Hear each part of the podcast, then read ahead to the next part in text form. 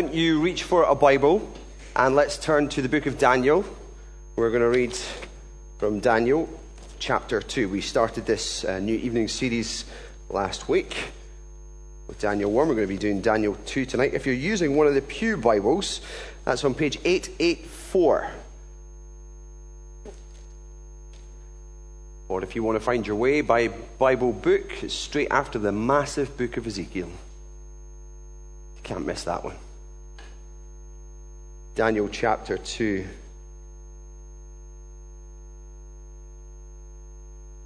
And let's pray together. Gracious Father, in the same way that you opened the heart of Lydia of Philippi to pay attention to your word, may you open our hearts to do likewise.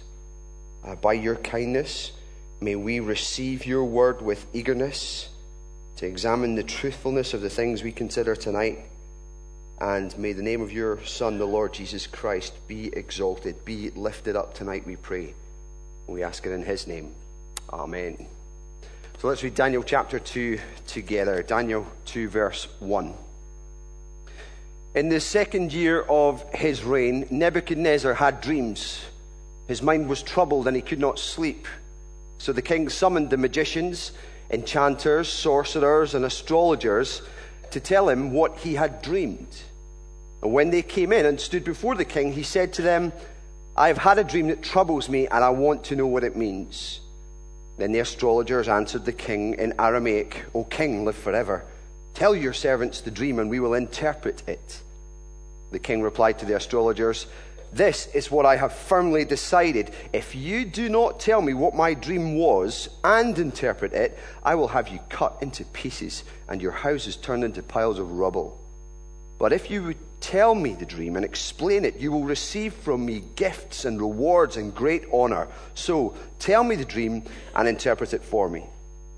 Once more they replied, Let the king tell his servants the dream, and we will interpret it. Then the king answered, I am certain that you're trying to gain time because you realize that this is what I have firmly decided. If you do not tell me the dream, there is just one penalty for you. You have conspired to tell me misleading and wicked things, hoping the situation will change. So then, tell me the dream, and I will know that you can interpret it for me. The astrologers answered the king, There is not a man on earth who can do what the king asks. No king, however great and mighty, has ever asked such a thing of any magician or enchanter or astrologer. What the king asks is too difficult. No one can reveal it to the king except the gods, and they do not live among men. This made the king so angry and furious that he ordered the execution of all the wise men of Babylon. So the decree was issued to put the wise men to death, and men were sent to look for Daniel and his friends to put them to death. When Arioch, the commander of the king's guard, had gone out to, gone out to put to death the wise men of Babylon, Daniel spoke to him with wisdom and tact. He asked the king's officer, Why did the king issue such a harsh decree? Arioch then explained the matter to Daniel. At this, Daniel went into the king and asked for time so that he might interpret the dream for him. Then Daniel returned to his house and explained the matter to his friends Hananiah, Mishael, and Azariah. He urged them to plead for mercy from, God, from the God of heaven concerning this mystery, so that he and his friends might not be executed with the rest of the wise men of Babylon. During the night, the mystery was revealed to Daniel in a vision. Then Daniel praised the God of heaven and said, Praise be to the name of God forever and ever. Wisdom and power are his. He changes times and seasons. He sets up kings and deposes them. He gives wisdom to the wise and knowledge to the discerning. He reveals deep and hidden things. He knows what lies in darkness, and light dwells with him. I thank and praise you, O God of my fathers. You have given me wisdom and power.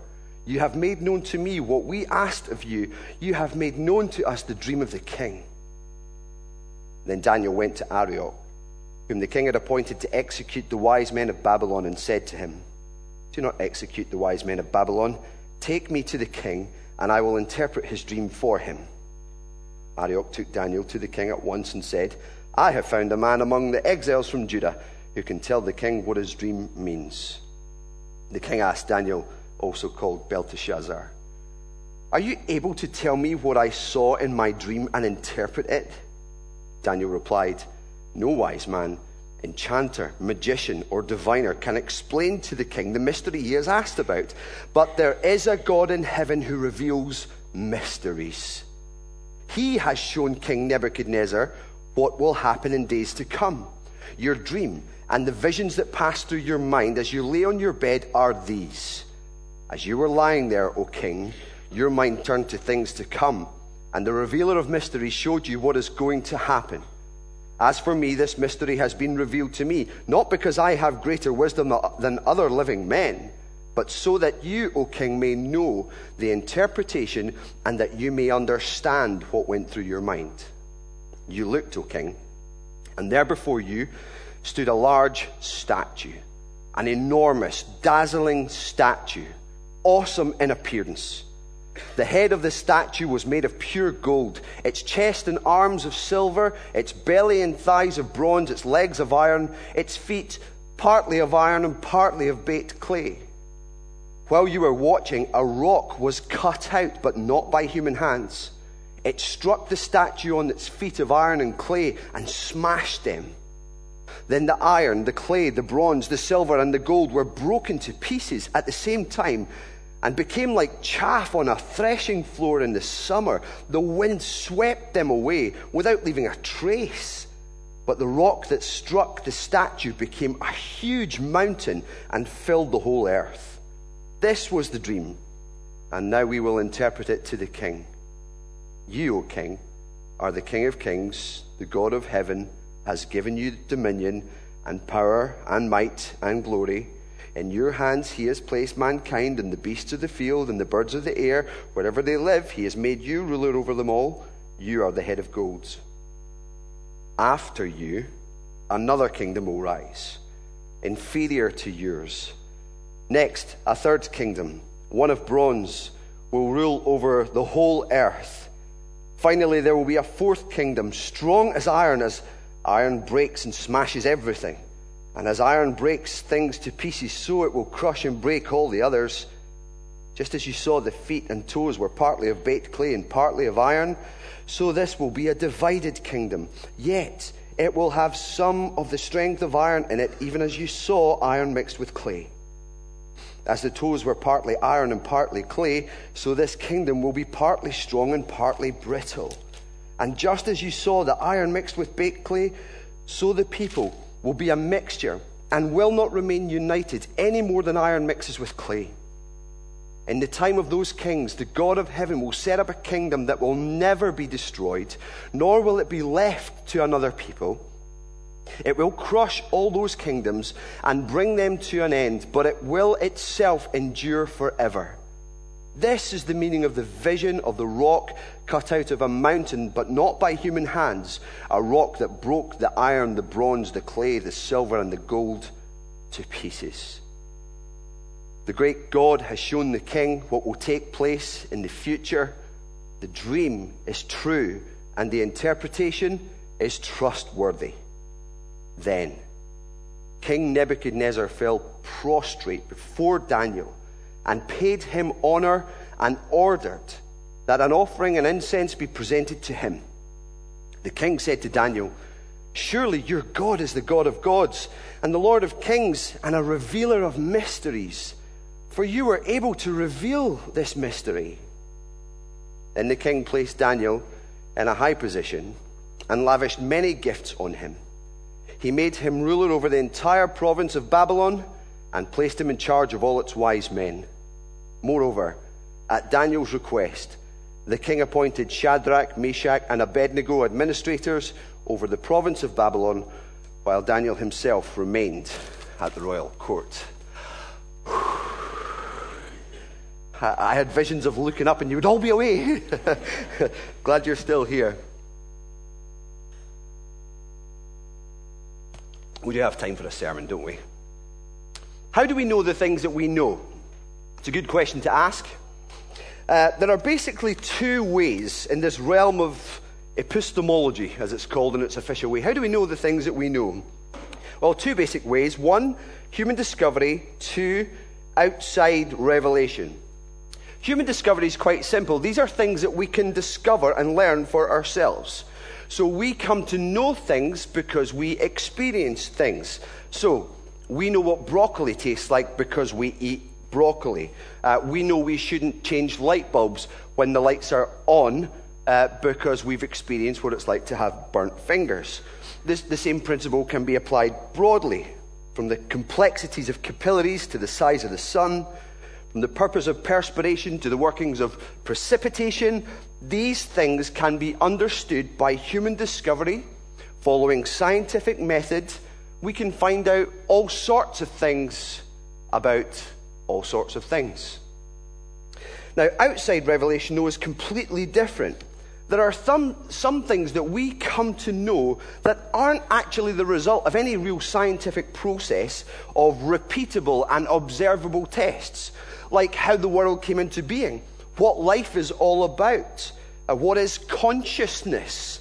Uh, we, as Christians, believe that these things cannot actually be uh, explained by reason or arrived at by mere human wisdom or mere human logic without the external input of the God who loves to show us stuff.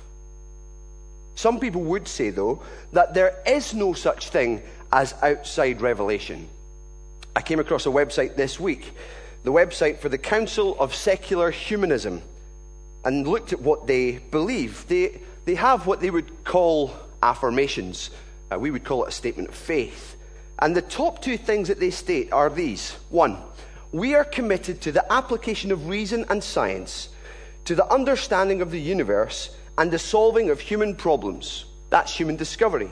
Second thing, we deplore. Isn't that a strong word? Deplore efforts to denigrate human intelligence, to seek to explain the world in supernatural terms, and to look outside nature for salvation. See what they're saying? There's no such thing as outside revelation. There's no need for outside revelation. That, as a principle, is offensive to human intelligence. Human discovery is all we need. When we put too much faith, so much faith in science, we can solve all the world's problems if only we have time to consider them. We can work it all out on our own. Lots of people in our city believe that. Now put that view alongside Daniel 2:28, which is really a key to unlocking this whole chapter. There is a God in heaven who reveals mysteries. He reveals mysteries. Outside of our world, there is a God who reveals mysteries. Now, 30 times in this one passage, we have verbs like reveal, show, or make known. That tells us what this passage is all about. And I want to walk through it just in two, uh, using two headings. Number one, God revealing what people cannot know. And number two, God revealing what people really need to know. Okay? Number one, God reveals what, uh, what people can't know. What is a mystery? A mystery is something we do not know. It's something that baffles us. It's something that we can't quite understand or explain. That's King Nebuchadnezzar's experience in Daniel 2. Why? Well, verse 1 tells us he's having a bad dream. This guy is the ruler of the known world at this time. So everything's under his control, effectively. He's that mighty, and yet he can't sleep. He doesn't know what this dream means. And verse 2 tells us that Nebuchadnezzar turns to human discovery to try and figure it all out. And in verses 2 to 5, we see even the confidence of human wisdom as he brings in these enchanters and astrologers, etc., into his presence. It's not so much a scene from Hogwarts as a scene from 10 Downing Street, really. This effectively is his cabinet. I'm not saying George Osborne's a magician, I'm just saying these men are the king's cabinet. Verse 4, moving swiftly on, shows us how confident they were to answer the king's query. Tell your servants the dream, and we will interpret it. That's confidence right there. But here's the thing this freaks them out. Nebuchadnezzar won't tell them He won't tell them what the dream is. It's as if he says, Okay, if you are as good as you say you are, you tell me what I've dreamt and then interpret it. Now they panic because they don't know the answer. And if he gives them something to work with, sure, they can, they can, they can maybe figure out a best guess or, or somehow try and at least dupe the king and pull the wool over his eyes or something like that. But, but that's not what he does. He doesn't tell them a thing. And because they are incapable of answering him, then that exposes the limitations of human wisdom, even as the sole means of knowing.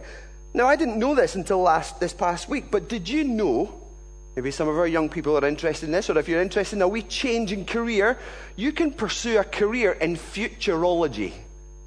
Futurology. Apparently, I didn't know this, banks and super brands across the world are spending billions every year on these futurologists, scientists, social scientists who ponder the possible, the probable, and the preferable futures in markets and spending. But here's what Ian Pearson, the futurologist of BT, says accuracy is impossible for all but the most trivial questions. See what he's saying? He's talking about the limitations of human discovery. We don't know what the future holds. I bet he doesn't even know what his wife's cooking him for tea when he's going home. This is the same with Nebuchadnezzar's advisors. Verses 10 and 11 tell us there is no one on earth who can do what the king asks. What the king asks is too difficult. No one can reveal it to the king except the gods, and they do not live among men, they say. Well, by their own admission, they're testifying to A, their own uselessness, and B, the uselessness of their pagan gods that they bow down to and sacrifice to. What a picture of futility. Uh, we don't know what you dreamt, and we don't have any contact with our pagan gods. It's no wonder that the king goes ballistic and orders the execution of his entire cabinet. Here's the problem Daniel and his three friends are included in that number because they've qualified. Remember at the end of chapter 1, they've qualified to work in the king's service. And they hear about the king's order from no, none other than the executioner. That must have been a wee fright. What does Daniel do?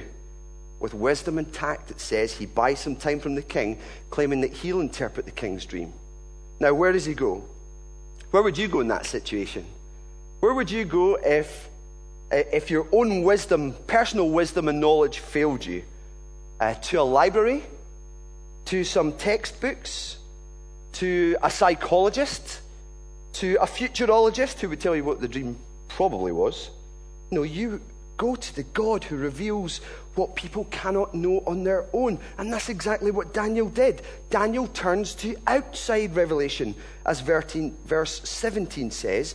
He turns to God in prayer, trusting that God will tell him what he needs to know in order that he and his friends and maybe others might not be executed. And look in verse 19, we see Daniel's confidence in God's revelation.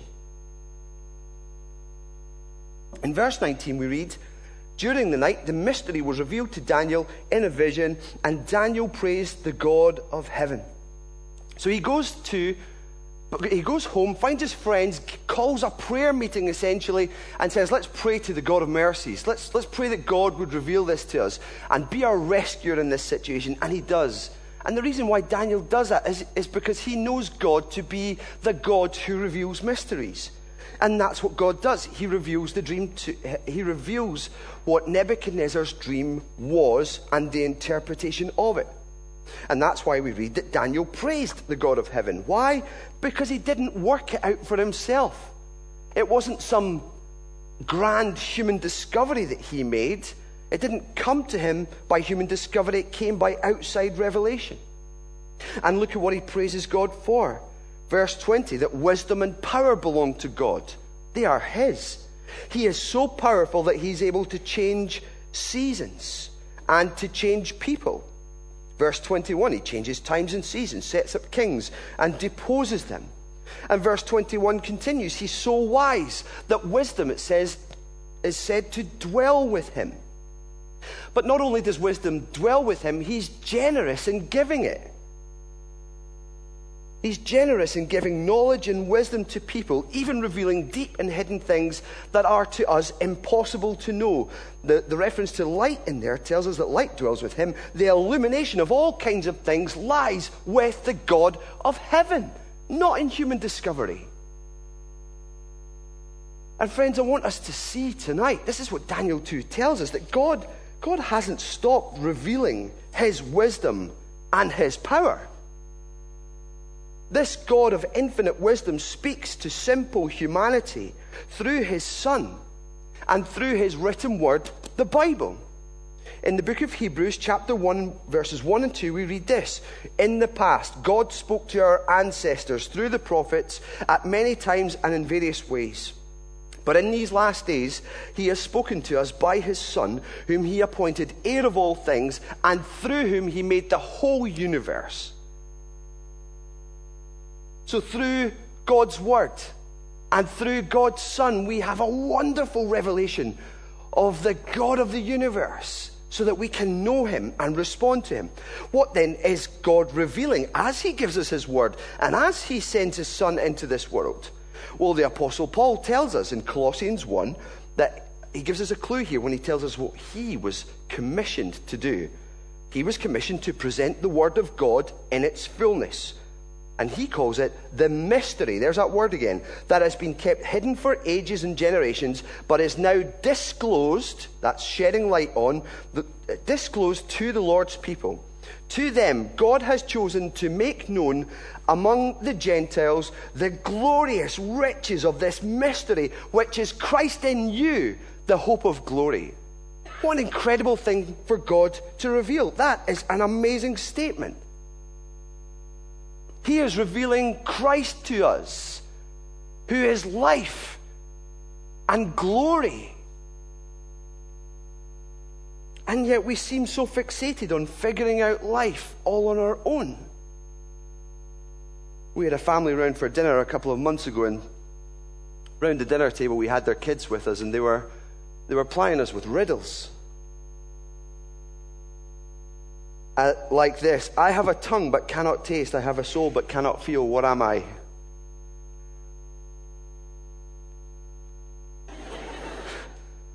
I'm just sitting there saying, Please just tell me. Put me out of my misery. I'm a numpty when it comes to these things. Just tell me. They're like, Shall we tell you? I'm like, Yes. My wife's sitting there saying, No, I can figure it out. Let me figure it Wait, just wait, just wait, just wait. Okay? It's a shoe, by the way. You got it, didn't you? Some of you knew. I didn't. I'm a tube. Listen, the secular society is wrong. We cannot figure out this world and this life on our own. We are accused of arrogance for claiming what we claim about the Christian faith, but man, how pompous is that? We rely on outside revelation. It's no use saying, just no, just wait, just wait, I'll figure it out, I'll figure it out. No, no, no, no, no, no. Just tell me. Tell me now. Tell me no, now so that I can know more and so I can praise you as I ought. The God of heaven who reveals mysteries. God has been pleased, brothers and sisters, friends, to grant us knowledge and understanding, to reveal to us the greatest mysteries you could ever comprehend of who He is and who we are and what He's done about the gulf that exists between us and between Him when in love he sent the Lord Jesus into this world to die for our sins and restore us to himself. The mystery of the gospel itself, the good news of what God has done, has been revealed to us, been disclosed now. Light has been shed on it so that we are not left without wisdom and understanding. He's granted it to us as a gift. Now, if you're here tonight and you're not a Christian, this is such good news for you. This tells you that you don't need an IQ of 325 in order to understand who God is and what life is all about and how you can know Him for yourself. You just need to be humble enough to respond to the Word of God concerning His Son, the Lord Jesus, and say, Lord, show me what I can't know for myself and help me to respond to it rightly. By confessing my sin, by putting off this self reliance and building up my own little kingdom and let me just trust in you entirely. Receive this gracious revelation of who you are as a gift. And, brothers and sisters, if you're here tonight, you're a Christian. This is how we grow, you understand, by increasing in our knowledge of God in the Bible. And I wonder how many of us are neglecting this means of grace in our lives daily. We want to grow in our understanding and knowledge of the mysteries that God has gone to great lengths to reveal to us, how silly it is of us to think that we can get through a day on our own without a consideration of what God is saying to us through His Word. Are we guilty of the sins of godless people who think that somehow they can make it through a day and a week and a month and a life on their own? Well, we must confess that because it's prideful and foolish. And we must read it and love it and memorize it and share it and talk about it with other people. And love it. That's the first thing. Praise God, He reveals to us what people cannot know doesn't leave us to our own human devices or human discovery. He shows us through outside revelation who He is. Now, here's why. God reveals, secondly, what people need to know. This really deals with verses 24 to the end of the chapter. Some people are full of useless information. Not God. Not God. The interpretation of Nebuchadnezzar's dream is given by God because it's exactly what Nebuchadnezzar needs to hear. So when Daniel approaches the king, verse 29 tells us that God showed Nebuchadnezzar what was going to happen in the future. And Nebuchadnezzar needs to know and needs to hear that his kingdom and earthly kingdoms will pass away. The revelation itself is in verses 31 to 35, where we have Daniel telling the king that he saw in his dream a large statue with its head of gold, chest and arms of silver, belly and thighs made of bronze, legs of iron, and feet a mixture of iron and clay all those things have some value to them. And yet it's toppled by the least valuable thing in the dream a stone, a rock. That somehow, a, a rock that somehow grows into a mountain that fills the whole earth. And then we have the interpretation of this dream in verse 36. It starts well. Nebuchadnezzar, you're the head of gold. He's like, oh, nice one.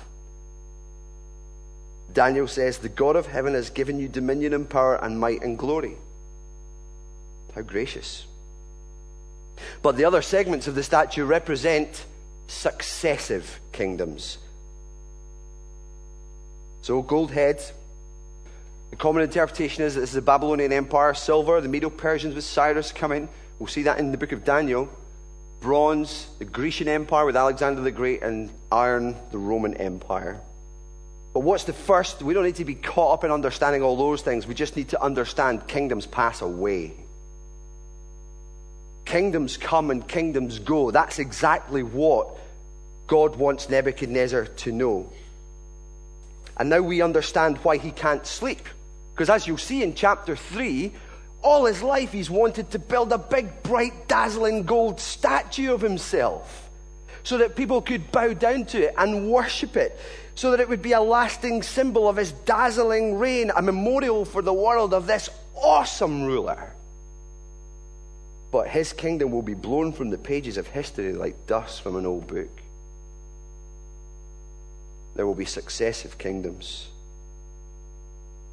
All earthly kingdoms will pass away. Some of you will have heard of Shelley's poem Ozymandias.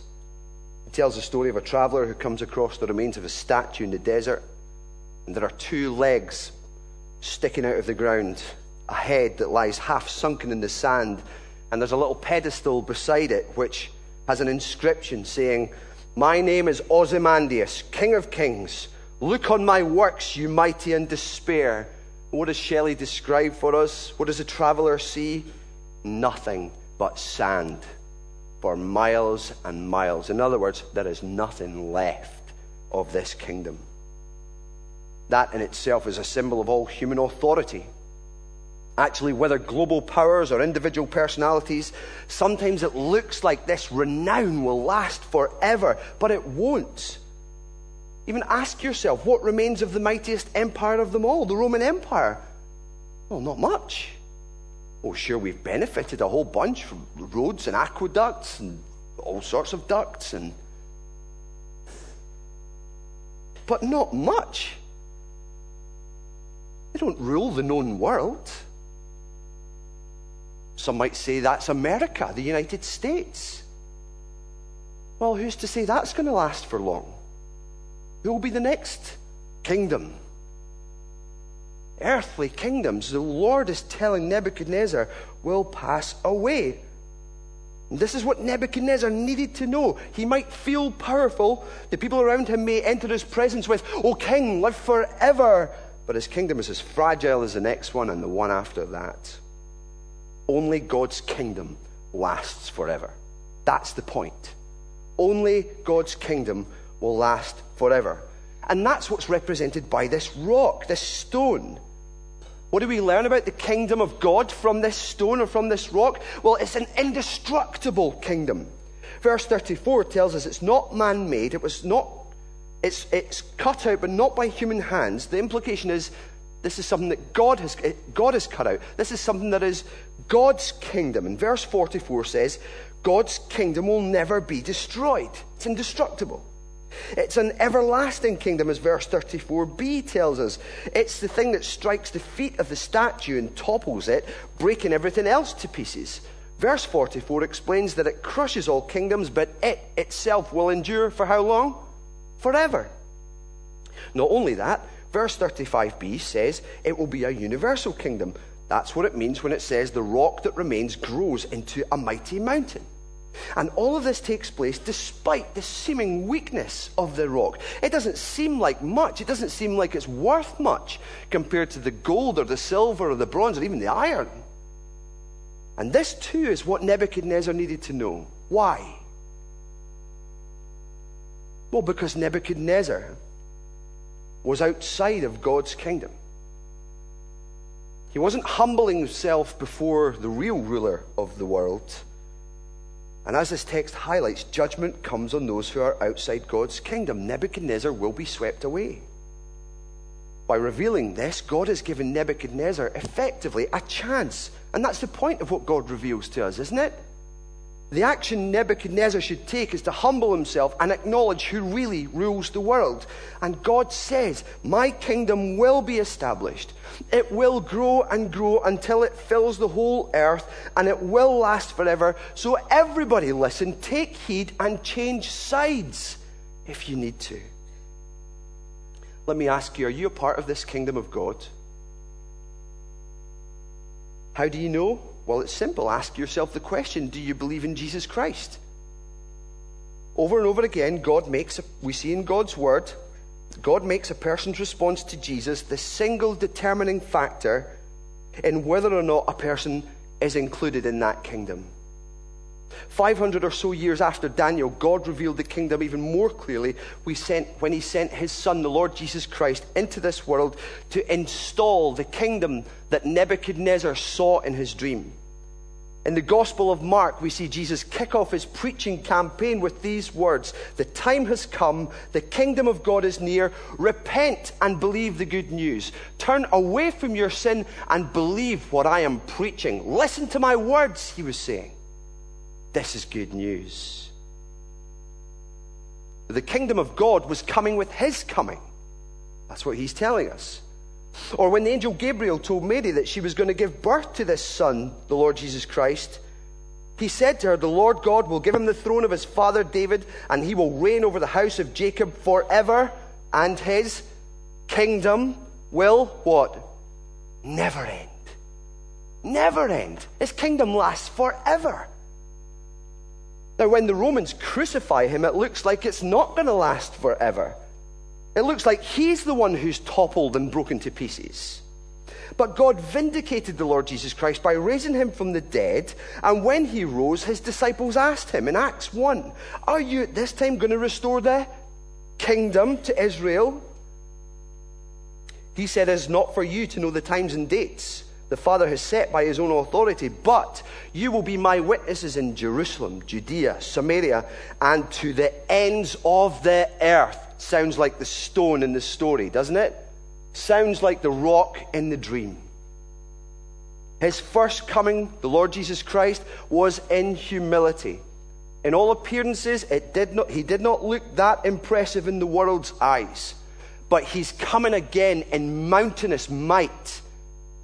And the people of the earth must be ready.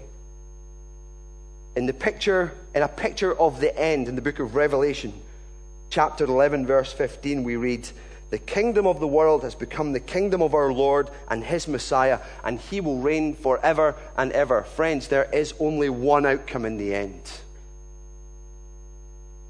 There is only one kingdom that endures forever. And Christ is the king of that kingdom. It is the Father's good pleasure to reveal this kingdom to us and to give it to us. The question tonight is if you're here tonight and you're not a Christian, will you receive it? Will you believe it for yourself? Jesus came to reveal what we need to know that the little kingdoms that we're building for ourselves, you don't need to be the ruler of any nation to be establishing a self rule. You could be ruling your own life by rejecting God and deciding how you're going to live on your own. Well, that's just as much of a sinful thing as Nebuchadnezzar. But God sent his Son into this world to tell us that even those individual, personal kingdoms will be broken to pieces because there is only one kingdom that lasts forever, and it's the Lord's. And we must give ourselves in humility before Him, recognizing that this King made it possible for us to come. This King was enthroned. We read about that at the start of the service. Enthroned in heaven. But before that, he was enthroned on a cross. He went to a cross. Sure, it looked like weakness, but he was defeating the greatest enemies that we have ever faced Satan, sin, and death. And his resurrection is proof positive that he won, he conquered. And he has granted those who believe right now some of the benefits of that kingdom. It's the inauguration, the start of that kingdom. We're seeing it. That's why you're here. People are believing the gospel. But it will come in all its fullness. And the question is are you ready for that? Have you put your trust in the Lord Jesus Christ who died for your sins on the cross so that you might receive this kingdom for yourself? Because he's building an unshakable kingdom. And he will tolerate no rival. Brothers and sisters, the kingdom of God has grown, but it has not yet finished. That's why, in these few moments, I've been encouraging those among us who are not Christians to repent and believe the good news. But we must understand with the same urgency the need to share this news. This kingdom has grown and grown as it was uh, prophesied, if you like, in this dream of Nebuchadnezzar's, revealed to us. But it is not finished growing. That means our task of making disciples is not yet finished. Out of the 7 billion people on our planet, 2.9 billion people have never heard of the Lord Jesus Christ. That's awful. When we think of how great a salvation and how great a revelation God has given us through His Son, that is awful. And I wonder if we feel the weight of that. I wonder if we feel the weight of it and then are moved by the urgency of doing something about it. Be that in some nation that we have never been to and might be a little bit scared in going to it, or be that in our own city, where, where about 96, 97% of people do not know the gospel. We must tell people this great news we have inherited this kingdom and are inheriting this kingdom, but not just to enjoy it for ourselves, but to pass on the good news and be a part of this, the growth of this kingdom. Because God is still at work through us, his servant, to reveal these mysteries, to make known among the Gentiles the glorious riches of this mystery, which is Christ in you the hope of glory, and how we pray this time next year, there will be many more sitting here. rejoicing in the same thing, singing blessing and honor and glory and power be unto the Ancient of Days. And you know what? This is true even in the face of persecution. Whether that's the marginalizing of Christians like us or the killing of Christians like us, no matter what, let us be those who trust in the sovereign Lord who gives wisdom and power, who changes times and seasons, who deposes kings and raises up others. We worship, we love, and are filled by the God of heaven who reveals mysteries. Let's pray together. In the quietness, please respond in your own way to the message we've been hearing tonight.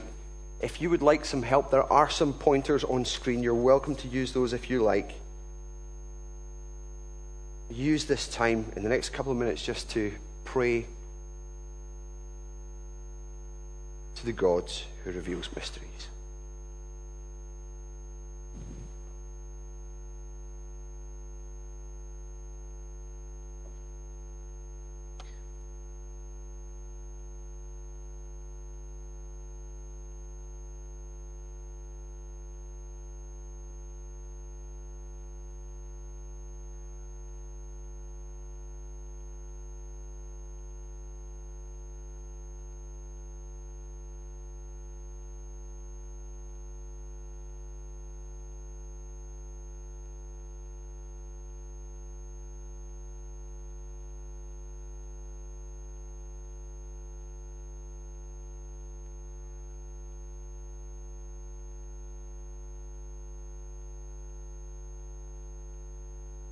Praise be to the name of God forever and ever. Wisdom and power are His. Let's stand and worship Him in song and with our giving. Uh, we will take up our offering as we sing these two songs together. Let's stand and rejoice.